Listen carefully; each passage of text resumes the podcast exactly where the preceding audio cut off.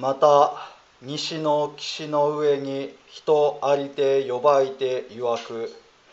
汝一心に正念にして直ちに来たれ我よく汝を守らんすべて水火の難に堕せんことを恐れざれと。ナマンダブツナマンダブツナマンダブツナマンダブツナマンダブツナマンダブツ。皆さんこんにちはようこそお参りです番型校法要ということで、えー、昨年の番型校から、えー、今日までに合場された方の、えー、法名も軸に加えられて、そんなご縁でお参り来てくださった方もあろうかなと思いますけどこうやってお参り来てくださるのはありがたいなと嬉しいなと思います。まあ暑くなりましたね。今日は朝涼しいなとは言いましたけど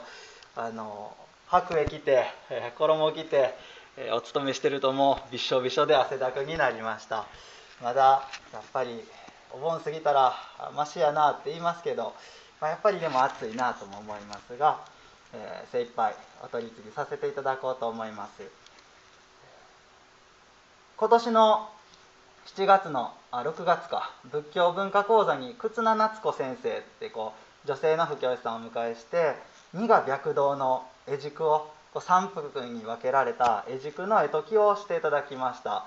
で僕あの3つに分けられたあの二が白道の絵軸っていうのを初めて見させてもらいました、ま、忽那先生が本で書かれてるのは以前に読ませてもらってたんですけど実際目の前に見るとああええなあと思いましてまたあのずっとこの二が白道っていうのは禅道大師中国の禅道大師が、えー、念仏者の生き方はこうだよってスカッと、えー、解き明かしてくださった例えもう浄土真宗の中で最も優れた例えの一つなんですけれど、えー、ずっとこれをご法話したいなっていう憧れがあったんだけどでもずっとなんかこういまいち飲み込めずにというか。あ言うてはることは分かるけどじゃあ具体的にどういうこと言ってはんのかなって自分の中で味わう部分がずっとなくて、まあ、10年ぐらいモヤモヤモヤモヤしてたのがいろいろこうお勉強会行く中で先生たちからのご指導を受ける中でちょっとスカッと一つ味わえたところがあったので今年は4座に分けて20分ずつの短い時間ですけれど本当はこんな20分4回だけじゃ語り尽くせないすごいこう例えなんですけど、まあ、仏教文化講座にお参りしてくださった方もあるとありますし、まあ、その内容は、まあ、あの忽那先生のお話に任せて今日は僕の中でのその二が白道という例えの僕なりの味わいみたいな話を4回に分けてしたいなと思うんですね。で仏教文化講座をお参りしてくださった方は見てくださったと思うんですけれどあの1幅目と2幅目と3幅目とあってその3つ目こう念仏者がいよいよお浄土にたどり着いたっていうその様子が描かれてる3幅目があありがたいなと僕は思ったんです。あのどんな様子やったかっていうと西の岸っていうのはお浄土ですよね。阿弥陀様の西方極楽浄土。西のお浄土に生まれていく中で阿弥陀様が「よう来たな」ってよかったよかったあんたもお浄土生まれられたなって、まあ、念仏者を迎えられてるんですけれど迎えておられるのが阿弥陀様だけじゃなかったですね。もうたくさんの仏様方菩薩様方がたくさんの少女と呼ばれる方々がたくさんの姿がその西の岸お浄土に描かれてました。あのお浄土で待ってくださってるのは阿弥陀様だけ違うんやなっていうのがその見た目でぐっと味わえて観音菩薩や静止菩薩はもちろんのこと阿弥陀様のお力によってすでに先に強情されてた方も仏様となって私たちを迎えてくださる世界がちゃんとその絵に描かれてるように思えてあやっぱりお浄土ってええなって思いました。二が白道の例えの中には善ぬ友に愛見て喜ぶ良き友が、みんなで一緒に出会えたね。よかったねって喜ぶって出てきます。仏様が僕ら人間怒りも欲も捨てることのできない煩悩だらけの私たちを良き友よってあんたが私にとって良き友やってよう念仏申してくれた。よくぞ阿弥陀様のお救いを仰ぎながら生きてきてくれた。あんたこそ私の本当の友達だと言って仏様方が迎えてくださる。これが阿弥陀様のお浄土やってことをなんかその見た目からぐっと味わえてきてあええなって一人で生まれていくんじゃなくてすでに先立たれた方々がお世話になった方々があんたもお浄土生まれるんやで待っとるよって、えー、そうやって迎えてくださる世界。だから僕たちはお浄土でまた出会える。本当やったら生き方によってその能力によって生まれていく場所っていうのは違うはずです。あのお仕事の就職先でも学校の、えー、受験の受かる受からんでもやっぱり能力に合わせて行く場所っていうのは変わるのが普通ですけれど阿弥陀様はそうじゃなくどんな生き方していようとどんな命の終え方であろうとどんな心をあなたの奥底に抱えていようとも決して分け隔てしない。みんな浄土に生まれさせるぞと阿弥陀様が誓ってくださりその通りに救ってくださるから僕たちは同じお浄土に生まれさせてもらうっていうそんなお姿がスカッと絵で見えてええなあと思ったんですね。でちょくちょく他のお寺さんにご法話させてもらうようにこうお邪魔させてもらうようになってご門徒さんと終わってからお話しさせてもらうことがあります。である時あのそのお世話になったお寺さんのご門徒さんでおばちゃんがねあの藤沢さん私お浄土の話を今までずっと聞かせてもらってきたけどあんまりお浄土嬉しくないのよって。私はあんまりお浄土に生まれたいと思いませんっていうおばちゃんと出会いました。なんでですかって聞いたら阿弥陀さんは全ての人を浄土に生まれさせるって言うてはんねんな。そうですね。ということは私が好きな人もそうやけど嫌いな人もお浄土に生まれてはんねんな。あそうですね。もう私は二度と出会いたくない人がおるんよって。嫌いで嫌いでたまらん人がいる。この人もお浄土に生まれてはると思ったら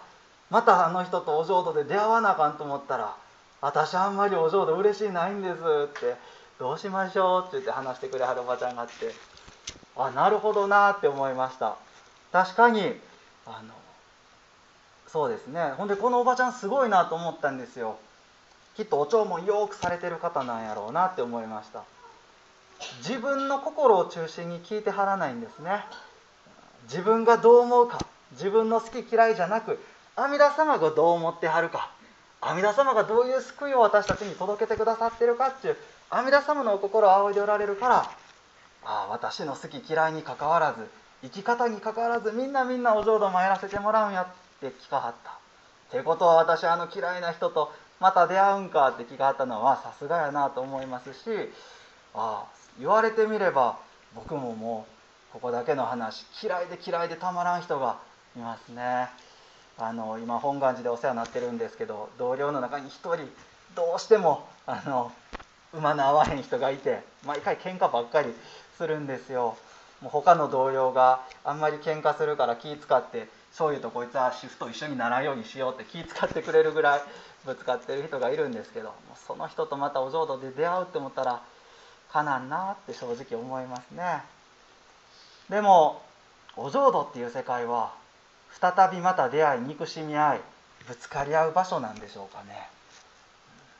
このおばちゃんがおっしゃったようなまた嫌いな人と出会っていく世界がお浄土なんかなっていうことも思うんです。僕インドに行ってた時にインド映画を見に行ったんです。インドっていうのは映画が大衆娯楽だそうで、まあ、日本円で200円か300円ぐらいで見れるんですよ。お金がある人もない人もみんな映画が好き。アメリカのハリウッド映画に負けるとも劣らない映画大国って言われてるそうなんですけどそのインドの映画も一回見てみようと思って貧乏旅行してたんですけど2300円やったらまあ見れるかと思って行ったんですね。で僕はインドの言葉全然わからないんですけれどとても単純な映画だったので内容は大体分かりました。どんな話やったかっていうと主人公の青年がいてでこの主人公には幼なじみの女性がいる。これがヒロインなんですね。ちっちゃい頃からずっと遊びながら育ってきた2人が大人になって恋人になっていくんです。けれどこのヒロインがギャングにさらわれてしまう。でこのギャングにさらわれてしまったヒロインを助けるために主人公が孤軍奮闘戦うギャングと戦うっていうそういう映画でした。で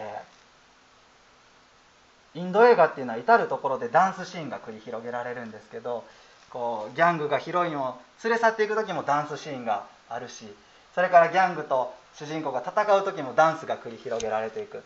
ちょっとミュージカルとはちょっと違うんですけれど。でね僕は映画っていうのは静かに黙って座って見てるもんだと思ってたんですけどインド人はそうじゃなかったですね。もうわーわー声上げながら席から立ち上がってスクリーンの方行ってあの怒りながら泣きながら映画楽しんではりました。ヒロインがギャングにさらわれていく瞬間はみんな立ち上がってスクリーンの方行ってバンバンバンバン幕叩くんですよ「おい何してんねん!」みたいなことでうわーって言えてでヒロインが助け出されると指笛鳴らしたり拍手したり抱き合ったりしながらどんちゃん騒ぎして見てはりましたこれ映画やで作り物ですよって言いたくなるようなそんな感じでしたけどでもこれぐらい映画の物語の中にのめり込んで楽しむことができたらええやろうなって思いましたこういうふうに映画楽しめたらええのになって周りのこと気にして静かにせなあかん。あんまりうるそうしたら迷惑かけるかもしれんって周りのことばっかり気使ってるけどでもほんまは、うん、映画の世界にどっぷり使わり込んで嬉しい時に笑い泣きまた腹が立った時には怒るっていうのもこれもなんか一つ素敵な映画の楽しみ方やなとも思ったんですけどまあとにかくねそうやってこう映画の物語がどんどん進んでいく。でこの主人公にはお兄さんがいるんです。このお兄さんが悪いことばっかりする、まあ、どうしようもない人やったんですけどいろいろありましてこのお兄さんがギャングの一味に入ってしまうんですね。でギャングの一味に入ってまた悪いこといっぱいしていくんですけど最後にこのヒロインをお兄さんが逃がしてあげるんです。でこのお兄さんがヒロインを逃がしてくれたおかげで主人公とヒロインはまた出会って、えー、一緒に生活することができる。めでたしめでたし。ってこう映画が終わっていくんですけどお兄さんはギャングを裏切ってますからその裏切ったことがギャングのボスにバレて殺されてしまうんですね。最後にお兄さんええことしはったのにあここから人生やり直してくれたらよかったのになってこうちょっと寂しさもありながら。でもまあこのお兄さんのおかげで主人公とヒロインは出会うことができたんやなってよかったよかったって思いながらこう映画がどんどんこうクライマックスに向けて終わっていくんですけれどそれで映画が「はいおしまい」となった瞬間このインド映画それで終わりじゃないんですね。至る所でダンスシーンがあったっていう話をしましたがこの主人公とヒロインが最後2人で抱き合う中でぐーっとカメラが引いていって全体がこう2人が小さくなっていくと周りからずらずらずらずらとたくさんの人たちが出てきて今までの出演者や綺麗な踊り子さんたちがバーッともう100人ぐらい出てきて最後に一番盛大なダンスシーンを踊りのシーンを繰り広げはるんですよ。あのギャングの一味もヒロインも手を取り合ってダンスしてる。死んだはずのお兄さんもそこに生き返っててお兄さんと主人公が手を取り合ってダンスする。主人公とギャングのボスも手を取り合って、え最後に盛大なダンスが繰り広げられてこの映画が終わっていきました。この最後のダンスシーンが僕はいらんなと思ったんです。邪魔やなって思いました。何かこう主人公とヒロインが出会えてめでたしめでたしっていう気持ちもあったけれどそれとは別にあのお兄さんが殺されてるっていうこの寂しさっていうんですかね。せっかくいいことしたのに報われなかったっていうような何かこう物悲しい気持ちもあってもうちょっとこの映画の世界に浸ってたかったなと思ってたのに急にどんちゃん騒ぎの映画が繰り広げられてこの映画が終わっていった。やっぱりインド映画ってちょっと僕には肌が肌に合わへんなって思ってたんですけれど最近このインド映画の最後のダンスシーンっていうのはお浄土の世界に似てるかもしれんなってちょっと思ってるんです。映画はもう終わり。完成した。ここからは主人公ヒロインギャングお兄さんギャングのボスそういう配役役から降りて一俳優一女優としてみんなでこの映画の完成を喜びましょうって。それがあの表現されてたのが最後のダンスシーンやったんかなって味わってみるとお浄土の世界に似てる気がするんです。僕たちにはいろんな顔があります。役割をいろいろ持ってると言ってもいいかもしれません。娘にしてみれば僕は父親という役割がありますし妻あきちゃんにとっては主人という顔がある。親からすれば息子という顔があるしご門徒の皆さんからすれば若いんという顔がある。友達にしてみれば、まあ、その辺の友達と同じ友達っていう顔がある。それぞれで見せてる顔っていうのは違います。アキちゃんに対して見せてる顔と皆さんに見せてる顔っていうのはまた違いますし友達の前で見せてる顔っていうのもまた違う。でもどれが本当の僕でこっちが偽物っていうわけじゃなくて全部本物。きっと皆さんもいろんな顔をそれぞれの場で持ちいろんな役割をそれぞれの場で持っておられると思うんですね。言いたくないけど立場上言わないといけない。やりたくないけど立場上やらないといけないっていうことがあると思います。そんな中で本当はやりたくないけどやらないといけないっていう中で相手とぶつかったりすれ違ったりぶつかり合ったりしていく。そんな中でいがみ合いながら憎しみ合うことだってある。傷つけ合うことだってある。そのまんまの姿でそのまんま役割顔になったまんまでお浄土に生まれるならば確かに好きな人とは喜び合いながら出会えるけれど憎しみ合った人とはまたお浄土で憎しみ合っていかねばなりません。けれどそうじゃない。私のまんまお浄土に生まれるんじゃない。お浄土に生まれ悟りの仏としてみせるというのが阿弥陀様のお救いです。あの映画の最後のダンスシーン。それぞれが映画の完成を喜んでた。それぞれの演技をたたえ合ってたと見るならばあなたの悪役腹が立ちました。もうこんなやつなんでおるんやろうって腹が立って腹が立ってしかな仕方なかったけどそのあなたの役があったからこの映画は魅力的なものになりましたね。ヒロインのあなたのその魅力的な役がこの映画に花を添えてくれました。誰一人どの役さえかけたってこの映画は完成しなかった。よかったよかったとあの映画の完成を喜んでいたと見るならばお浄土に生まれて出会うっていうのは自分のまんま生まれていくんじゃなくて仏様と生まれていく。悟りの地を開いてそれぞれの抱えていた状況や心持ちっていうものが見えてくる。生きてた時は私も人間未熟だったけれど仏となってみればあなたにはあなたのご事情があったんですね。あなたはあなたで精一杯生きておられたのに人間だった頃の私はそれが分かりませんでした。むしろ私があなたを追い詰め傷つけていたっていうことが今になって分かります。申し訳なかったですね。けれどお互いこうして仏様となってお浄土に生まれてこれましたね。よかったですね。やっと本当のあなたと出会いました。やっと私の本当の命の意味を知りました。お互い仏と生まれさせてもらってよかったですね。ありがたいことですね。と相手を拝み合い敬い合いながら出会っていく世界がこれがお浄土やろうなと思うんです。またお浄土で喧嘩していくなんて世界じゃない。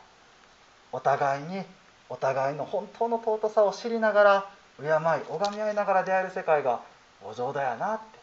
それがあの三福目の二賀白道の絵図にも表現されてたお互い仏様となって光り輝き合いながらこんなにあなたが素晴らしい命生きてはったんですか。知りませんでしたって言いながら驚きながら出会っていく世界がお浄土やろうってことを最近思うんです。最後に一つだけもう一つお話をして、えー、僕からのお話を終わりにしたいんですけどうちのじいちゃんはお浄土に生まれる参るっていうのはええけれどお浄土に帰るとは言うなってことを言うてた厳しく言うてたそうです。でじいちゃんのことを師匠と仰いでくれた日野の傷の下級先生って下級大工先生っておられましたけどあの下級先生は割とお浄土は帰るんやってことをおっしゃってたみたいですね。でまあこの下級先生とじいちゃんがよう喧嘩してましたけど帰るって言うな。いやいやお浄土は帰るんやってそんな喧嘩もあったみたいです。そんな話を聞いてたので僕はできるだけお浄土には参らせてもらうとかお浄土に生まれるっていう言い方してたんですけどお浄土ってやっぱり帰る場所なんやなって最近思うんですね。あの山彦あの山彦の家ってこう図書館の横で子育て支援広場のスタッフをずっとさせてもらってるんですけど遊びに来てくれる利用者さんたちにちょっとでもお家みたいにほっこりしてほしいっていう思いから来てくれはる時に「おかえり」って声をかけたりします「おかえり」って声かけたら「ただいま」って遊びに来てくれる方もあります。ちっちゃい子やとね「おかえり」って声かけたら「おかえり」って子供も子供さんの方が「おかえり」って言いながら遊びに来てくれます。そこは「ただいまやで」って言いたくなるんですけど考えてみればおはようと言われたらおはようと返す。こんばんはって言われたらこんばんはと返すからおかえりって言われたらおかえりって返すんでしょうね。子供がただいまという言葉よりも先におかえりという言葉を覚える。おかえりと呼び迎えてくれる人がいるからただいまと帰っていける。山彦の家は子供たちが生まれた場所じゃないですし寝泊まりする場所じゃないですけれどおかえりと迎えてくれるスタッフがいる。そこにほっと安心しながら過ごすことのできる場所がある。そういう場所においては生まれた場所じゃなくてもただいまって帰っていけるんだろうと思うんですね。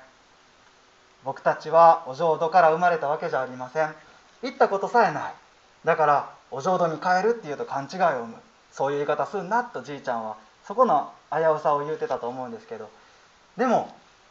お浄土は阿弥陀様がお浄土にお帰り。あんた死ぬんと違う。悲しく暗い世界に落ちるんと違う。私が浄土に生まれさせるから安心してきたおいで。